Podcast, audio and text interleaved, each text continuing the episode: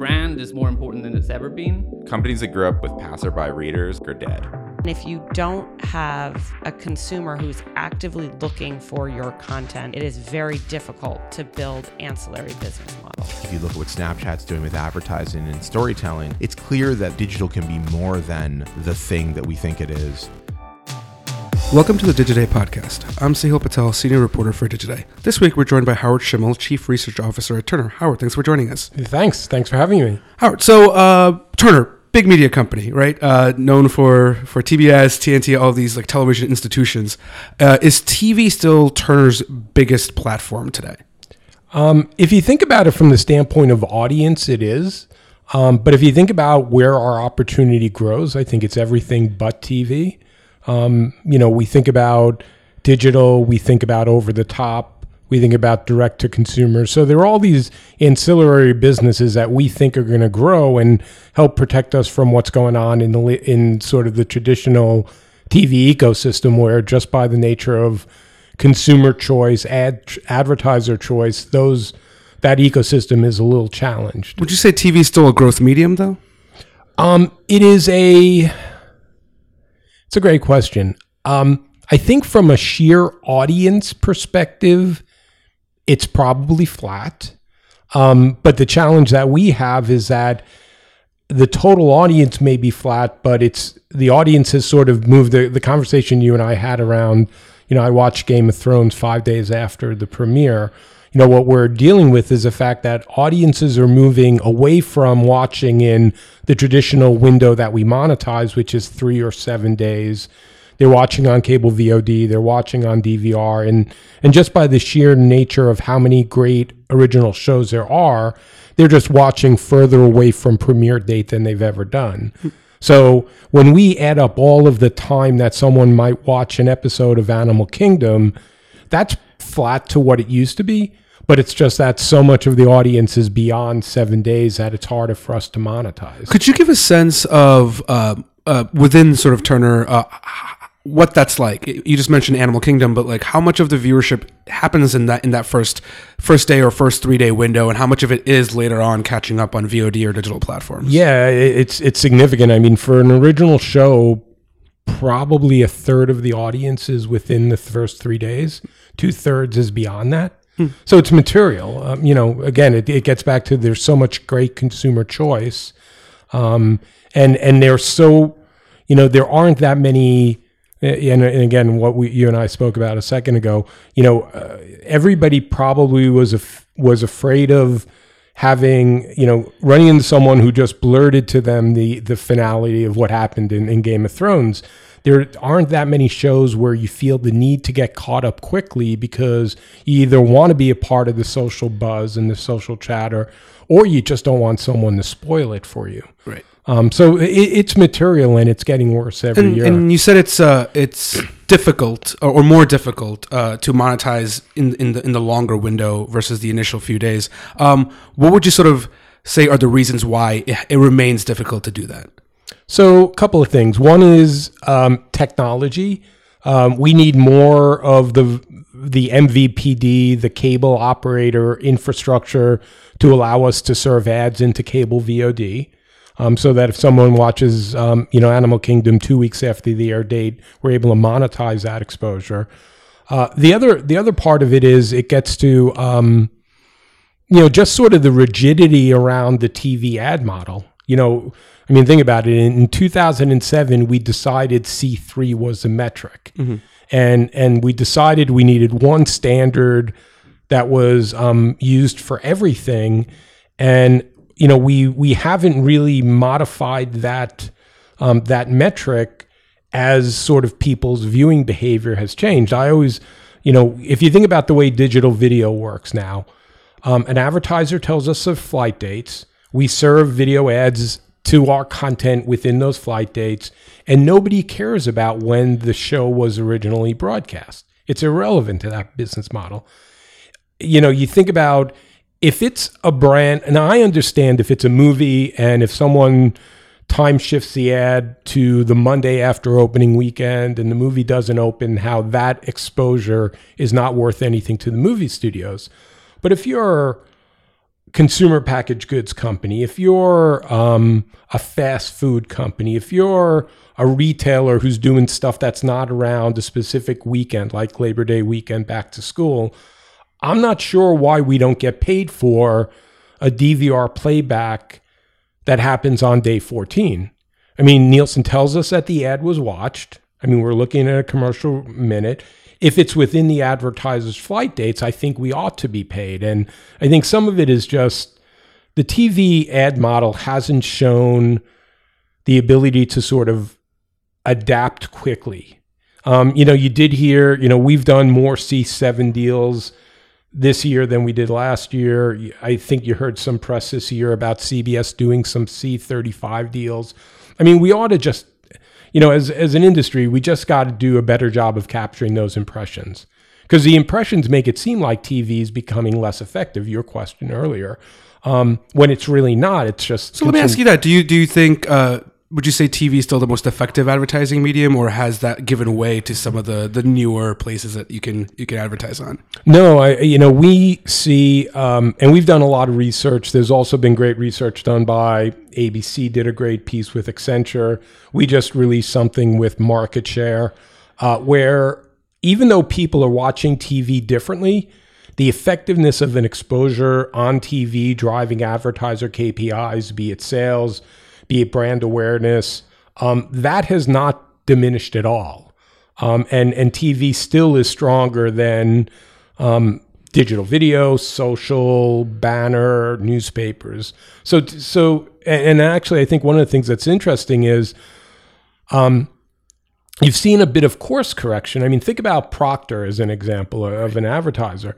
You know, a couple of years ago, a lot of Procter and a lot of other companies thought they needed to move a lot of dollars to digital um, because they thought that's where the audience was going. They have great data behind it, um, and it turns out that Procter in the last two years have has course corrected and moved dollars back to TV.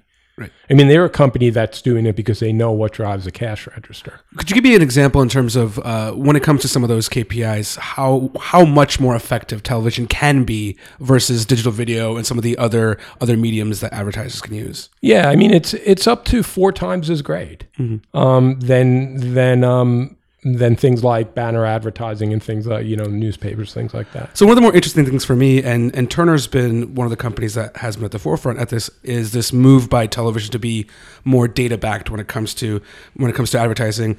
First i'd love to get your thoughts on what's the latest at turner in terms of bringing that uh, ethos into the into the advertising model. Yeah it, it's a great question. It, it's hugely important um, and it's important for our ecosystem. Uh, so let, let, let, me start in the beginning, or uh, sort of the, the far beginning. Um, as an industry, we started trading off of age sex demographics in the early 60s. Lyndon Johnson, I think, was president when we started to do that. Mm-hmm. Um, and if you sort of think about the country was not as fragmented as, as it is now. Um, consumer markets were not as fragmented. I'll bet if we looked at it, you'd see that you know, brands had 40, 50 share of market. And, you know, the real, you know, we created these big, um, very generic, generic age sex demographics like women 18 to 49. And those stayed the same, even though the way people watch TV became, was different. Um, you know, markets fragmented tremendously. Um, and, and sort of every day, age sex demographics became less and less relevant. And I was, I'm a sucker for a joke when I'm, I'm, I'm on a conference stage. And uh, I always use this one where, you know, what industry would put Lady Gaga and Sarah Palin in the same group? Well, when we're, they're both women eight, 25 to 54. Right. So when someone is buying women 25 to 54 for whatever brand, they evaluate them the same, even though they are gen- tremendously different. So it's just to make the point that we need to get away from that. Mm-hmm. It served its purpose. Um, but it's, you know, we know we could do better. And, um, you know, we've been aggressive at um, taking advantage of, there are a lot of really great data sets available in the market. Um, whether it's Nielsen having connected their TV viewing panel to Catalina Marketing, which measures um, uses store loyalty card data and measure what you buy when you walk in the Kroger's or or um, you know any other fast uh, any other um, supermarket. Um, Rentrak, ComScore Rentrak has data where they link set-top box data to what cars are in your driveway. Um, so we're we're blessed with these really great data sets. And what we started three years ago was rolling out a set of ad products where what we're doing is we're using those data sets. We're applying all of the standard things we do around managing our inventory in terms of estimates and and using estimates to um, optimize schedules. But instead of doing it for age sex, we're doing it for an advertiser's marketing target. Um, the first product we launched was a product called um, Targeting Now.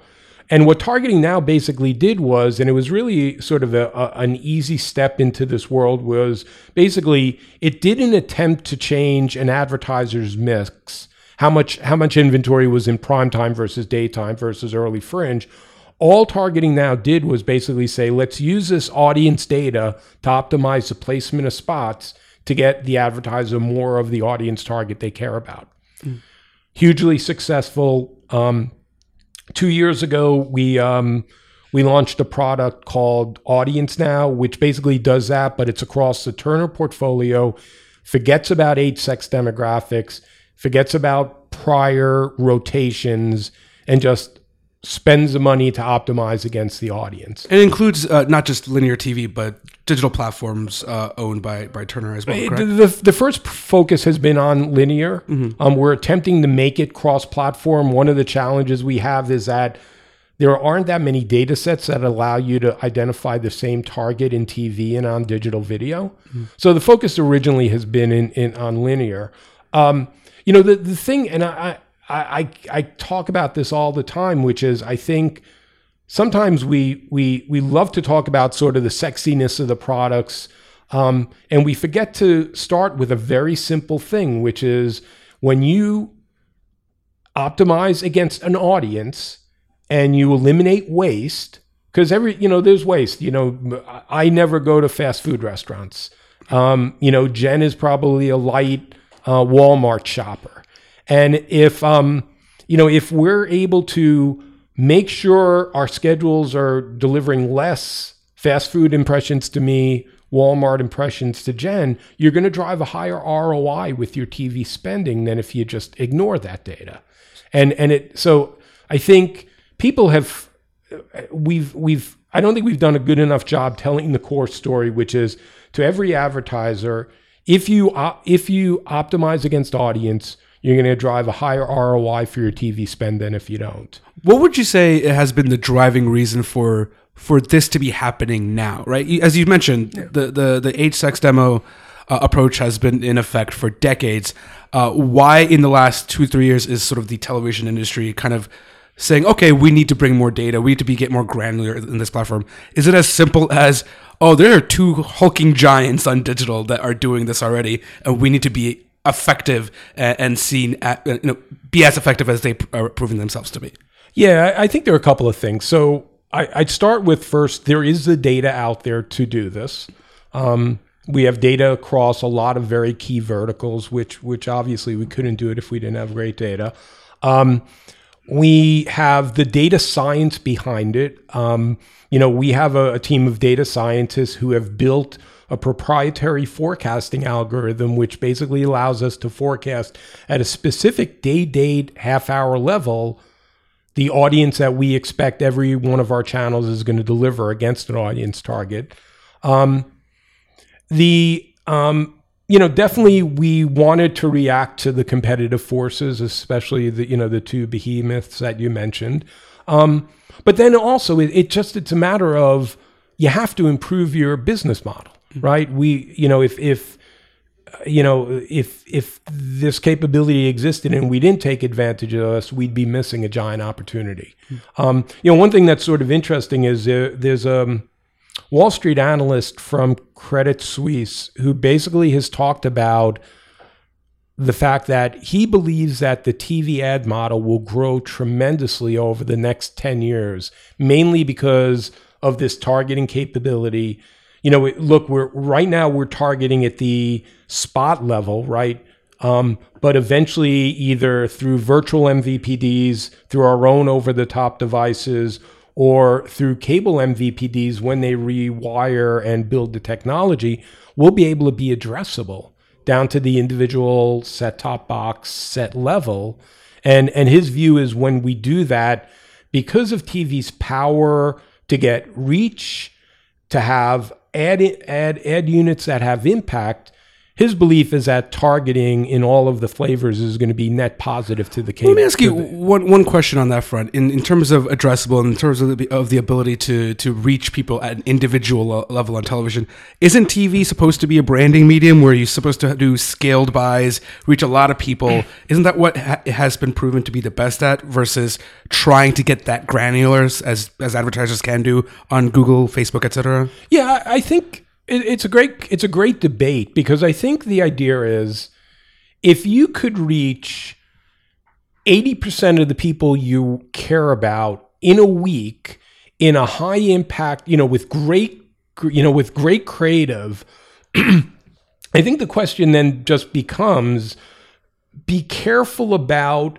how hyper target you target, right? Because again, go back to my example. Um, really, Wendy's and McDonald's doesn't want me. Okay, and I don't care what medium it is. I'm not going to react to a fast food restaurant. It's just not part of what I do. And and I so I think the thing I think the one of the lessons and and there's there's an, an industry group we pay a lot of attention to called the Ehrenberg Bass Institute. Um, they're Australian. They've done a lot of research around how brands grow, and and they're always cautioning people to say you don't want to target your heaviest view you, your heaviest consumers. Because at the end of the day there are two things that happen that make that dangerous. First of all they just can't buy you anymore right? You know if i buy orange juice every week and tropicana advertises to me i'm not going to buy more orange juice because i buy as much as i need to drink. Um, but then also that there's all of this churn that this year's heavy user doesn't isn't a heavy user next year. And their view is always target category law target people who are in the category right? And so you know again i think it comes back to don't hyper target but if you could eliminate most of the waste why not do that you're, you're, you're, you're, you know, the waste doesn't, the waste just is de minimis to your ROI. Speaking of waste, let's talk about digital and social platforms for a second. Um, what uh, what are the metrics that matter for you guys on, on digital and social today? Well, uh, so uh, let's separate it into a couple of buckets. Um, you know, obviously there are there is sort of the base table stakes metrics, which are you know lack of fraud, lack of bot traffic, and viewability. I mean, those are just I think the the metrics that you know, it's sort of like nobody ever, you know, we never had to think about what a TV rating was. You know, it was defined a long time ago. We accepted what it was. Um, you know, I think it, digital is still sort of working out what that core, you know, table stakes audience measure is. Um, but then beyond it, it is, you know, it's it's engagement, it's relevance to the, you know, it's relevance of the content to the advertiser, and then at the end of the day, it will become a ROI. I mean, I think one of one of the, you know, I, there's a uh, there's a long list of pressing media research needs that we're always thinking about every day, and um, one of them is better measure of the impact of social. Um, digital is pretty good in terms of measuring ROI. Social, not so much. What are your thoughts on uh, this? Has been a, a debate that has been going on uh, for a long time. I think amplified once Facebook really made an investment in getting more video on its platform. What are your thoughts on views as a metric? Uh, do you see them as valuable? Is it just a, a vanity metric? I'd love to get your opinion on that. Yeah, um, I mean, it's a start of a metric. Right. right? Um, but but I don't think it. I mean, go back to um, what was it two years ago when you, when Yahoo uh, aired the uh, the NFL game from London and their what was it, their first metric out was unique reach. And it turned out that if you had visited the homepage that day, the player was embedded in the homepage And it was auto playing. and it was auto playing and they you know they're out saying this thing you know this game had a 14 rating um, or 14 million people. I forget what the number is. Um, views are important, but I mean, look, one one of the things that's sort of interesting if you think about Facebook um, or any of the platforms for us is we don't only, you know, obviously we want we're watching them because they want to get really great content. They believe they can build a great ad experience, and and that ad experience will compete with us. Um, but also, they're another place for us to go to to get our content socialized and get our content exposed.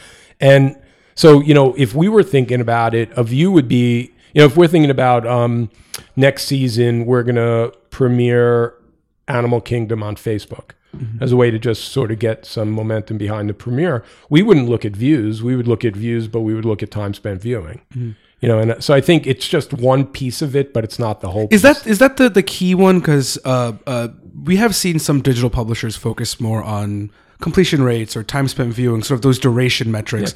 Is is that sort of the next evolution when it comes to uh, companies that are investing in, in in at least premium or high end video to look at stuff beyond the view and see how people how much time people actually spend with the stuff. Yeah, they have to be. Um, and and you know, and, and, And that's closer to TV too, right? Yeah, but but but also separated from there's the content part of it about how engaged are people. You create a you know you create a three minute branded piece of content um, and you distribute it through social. How how engaged are people? Or, you know, are people staying for the whole three minutes? Are they dropping off after 13 seconds? Then separate from you know, I, with with some of the things that Group M has done around their viewability metric, the you know the reality is, I think completion rate is going to become a part of uh, of a of a digital currency metric, um, and I, I also got to believe that that's something that may actually transfer into TV when we think about over the top and other things like that, where where we could actually measure that. I mean, the, you know, the challenge now with Nielsen is you can't measure completion rate because all of their data is is, is granular at the minute level. We don't actually see what's going on for the specific seconds of a given advertiser. Uh, you sit on the board of, of the Media Rating Council, the the MRC. Um, uh, I believe they're working on something that's uh, a duration based uh, uh, rating system. Is that correct? Yep. And do you do you see sort of that being part of this this this trend going forward in terms of getting more people to adopt measuring things in a, in, a in, in that kind of way? Yeah. Um, the thing I like about the MRC, fir- so first of all, I'll do a one minute commercial for the MRC because I, I think people underestimate its importance to our business. You know, the fact that you have um, a group of people who are committed to research quality and they're committed to research transparency um, and and that you know we you know uh, you know I'm I'm sort of an old TV guy, having spent most of my career in the TV business, but we actually pay a lot of attention to the MRC accreditation as a uh, you know as, as sort of a, a symbol of quality that you're dealing with something that's highly valuable, and we expect that any new vendor that's going to crop up on the scenes is going to be go through the MRC process and you know, the good thing is the research companies are better by that process because the MRC isn't just sort of yes or no, you pass accreditation or you don't. They help to make the product better. Um, and then, and I, I love the idea that sort of following what they did with viewability, that the MRC is starting to think about being sort of a, a standard setter because they don't have any skin in the game right? They're not they're not biased to you know they're not a publisher so they want to say you know a you know a, a quarter of a second view counts for an ad exposure. Um and then why would you say that uh, there has been such slow adoption of them? Right. I think. I mean, I'm just going to count the list right now: Snapchat, Amazon, uh, Twitter. Like all of these companies, big vendors. Um, have yet to embrace or open their doors to the MRC. Why is that the case? If they are sort of this paragon of, of neutrality, Yeah, you know, I think you'd have to ask them. I, I honestly believe they're missing something. Um, and and you know, I think the other the other question, and it, it's been, you know, I mean, if you think about Facebook and some of the measurement issues they've had over the last couple of years, um, one of the things they've always come out and said is that their measurement issues haven't affected they're transacting with advertisers, right? So you know there may be reporting metrics that have that have had to be f- corrected, but nothing in terms of sort of how much money they take from a given advertiser.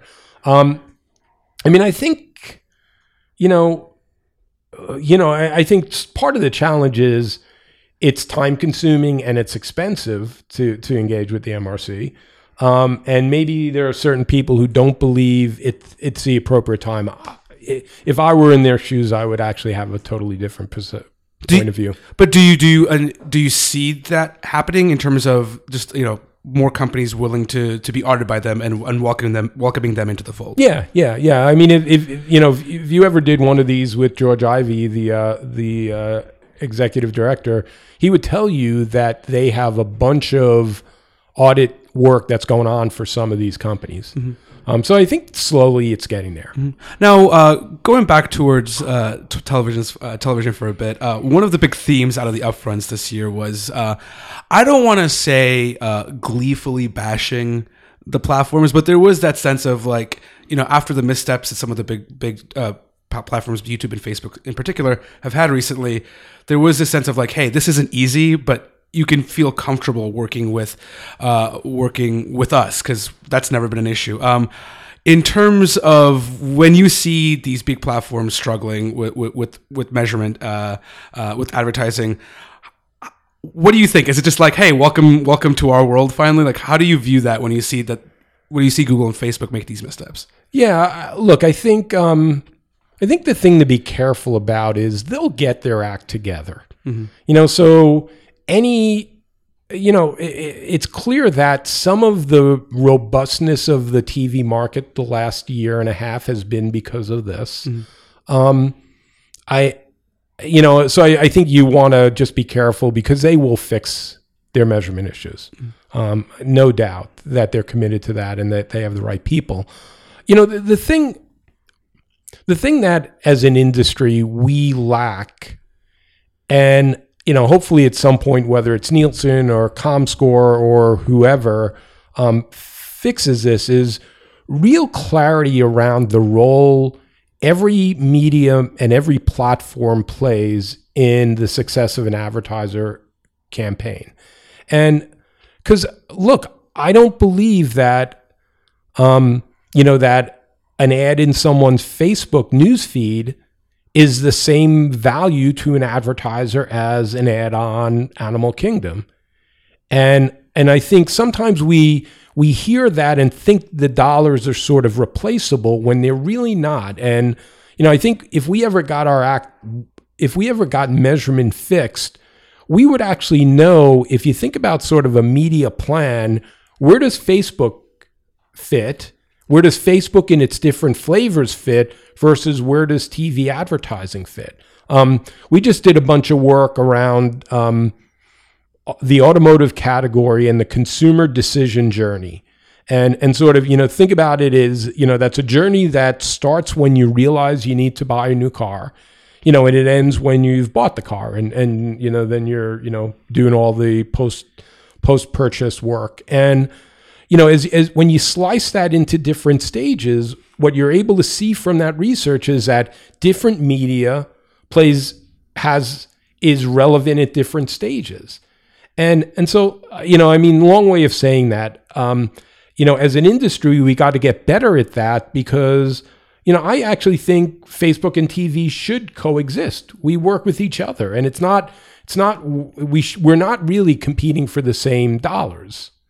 Um, so Even though everyone likes to believe that, but, that but that's but, happening. but we're not, and and you know, yeah, we're not. Well, what do you what do you make of then uh, when some of these platforms go into the kind of kind of programming that has traditionally been on television, whether it's live sports, half hours, etc. Would that would that change your mind when it comes to you know the ability of the platforms more directly competing for for television dollars? Yeah, I I mean, look, if if if there is Facebook video on an app on someone's smart TV and it's using all of the data Facebook has to target and it's also using all the data Facebook has to get, you know, make sure relevant programs are being surfaced to the right people, that's competitive. Mm-hmm. You know, I, I almost think about it, you know, and, and maybe it's a little simpler oversimplification, but you know, it maybe starts with the screen, you know, and then what you're doing on the screen, and then you sort of path out from there. Well, Howard, this was great. Thanks for joining us. Thanks for having me. And tune in next week for another episode of the Digiday podcast.